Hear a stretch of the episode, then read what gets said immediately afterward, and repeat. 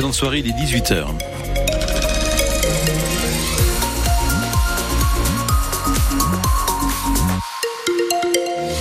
Pour la météo, toujours de la douceur euh, cette nuit et demain matin, euh, c'est vrai.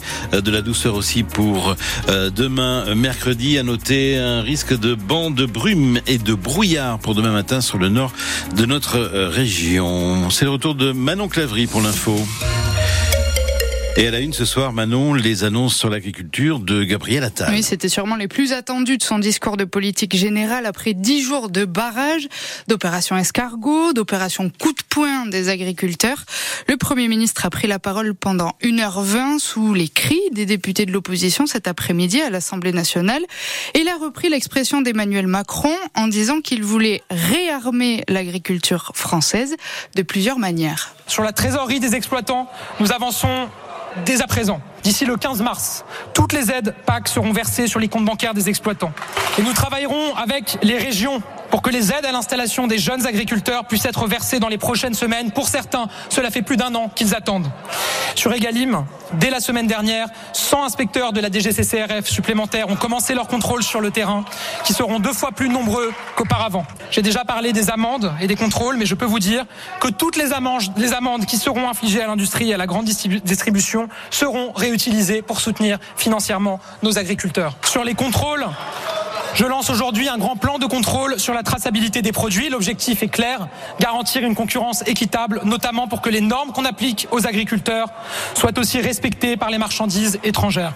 Gabriel Attal qui dit aussi qu'un fonds d'urgence va être débloqué avant la fin de la semaine pour les viticulteurs d'Occitanie.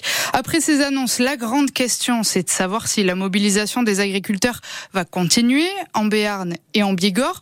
On peut toujours pas rouler entre Soumoulou et Montrégeau ce soir. Les 200 tracteurs qui veulent bloquer Paris continuent leur route, alors qu'à Carbone, dans la Haute-Garonne, où la contestation a démarré, les barrages ont été levés dès les premières annonces de Gabriel Attal. Chez nous, c'est différent, Yannick Damon, puisque les barrages, pour l'instant en tout cas, restent en place à Tarbes-Ouest, Tarbes-Est, Tournaille, Cap-Verne et Lannemezan. Oui, dans les Hautes-Pyrénées, en tout cas, le préfet qui a donné euh, ces derniers jours des, des gages aux représentants des syndicats d'agriculteurs souhaitait ce matin, lors d'une rencontre avec la presse, que les points de blocage soient rapidement levés. Le préfet a fait savoir que ces barrages avaient un impact sur le quotidien des habitants, mais aussi sur l'économie du territoire.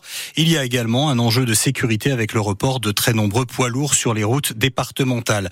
Mais pas question pour autant pour le préfet d'avoir recours aux forces de l'ordre. D'ailleurs, eh bien, ce ne sera pas utile puisque les JA du 64 nous confirment ce soir qu'un mur de paille érigé sur l'autoroute au niveau de Lannemezan va être démonté. Le barrage au rond-point d'Ibos qui n'était plus tenu par les agriculteurs à l'entrée ouest de Tarbes doit aussi être libéré dans la soirée. Même chose au niveau de l'échangeur de Cap-Verne. Il ne devrait donc rester que trois points de blocage à Séméac, Tournaille et Lannemezan. Vinci attend le feu vert de la préfecture des Hautes-Pyrénées pour rouvrir en fonction certains tronçons de l'autoroute. Yannick Damon. Le travail doit payer plus que l'inactivité. C'est l'autre message qu'on retient de la déclaration de politique générale de Gabriel Attal. Le Premier ministre a insisté là-dessus, sur la valeur travail.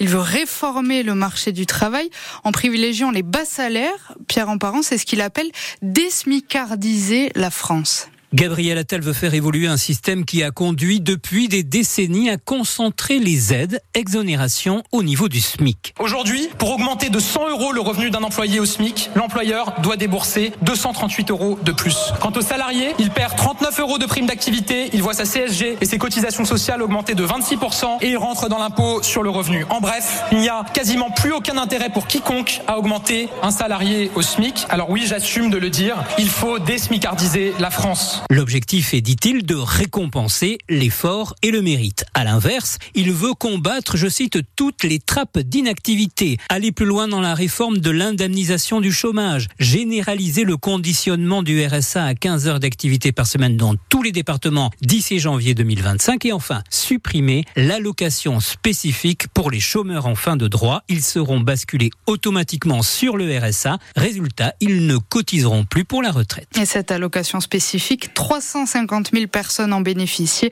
en 2020. Ce discours est loin d'avoir convaincu l'opposition qui a déjà vivement réagi.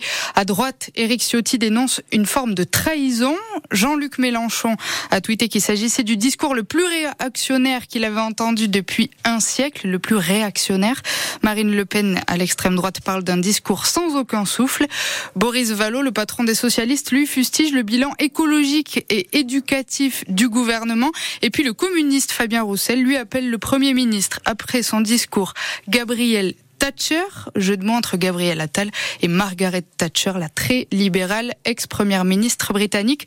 Toutes ces réactions et toutes les annonces du Premier ministre cet après-midi sont sur francebleu.fr. Toute l'info sur France Bleu, Berne Bigorre, des travailleurs clandestins dans le vignoble de Jurançon. Cinq personnes ont été arrêtées par la police aux frontières dans les Landes et le Gers. L'un d'eux, la cinquantaine, un Français, est soupçonné d'être à la tête d'un réseau de travailleurs agricoles clandestins. Il faisait venir de jeunes hommes de 20 à 30 ans du Sahara occidental pour travailler notamment dans le Jurançon et aussi dans les vignobles d'Armagnac. Encore beaucoup d'écobuage chez nous aujourd'hui et la qualité de l'air est mauvaise. C'est le cas notamment à Sarance, Bedouce, Escotte en vallée d'Aspe, ainsi qu'à Bière en vallée d'Ossau, mais aussi dans l'agglomération paloise. Ce sont les indices de l'ATMO, l'agence de surveillance de la qualité de l'air. Et puis les Lambéarnais reçoivent Orléans tout à l'heure, c'est du basket bien sûr, match à 20h au Palais des Sports. L'élan est huitième, Orléans cinquième. Et ce soir, les joueurs béarnais retrouvent leur coach, Eric Bartesheki. Après sa rupture du tendon d'Achille, il était absent à Fos-sur-Mer ce week-end, mais ça n'a pas empêché l'élan de gagner.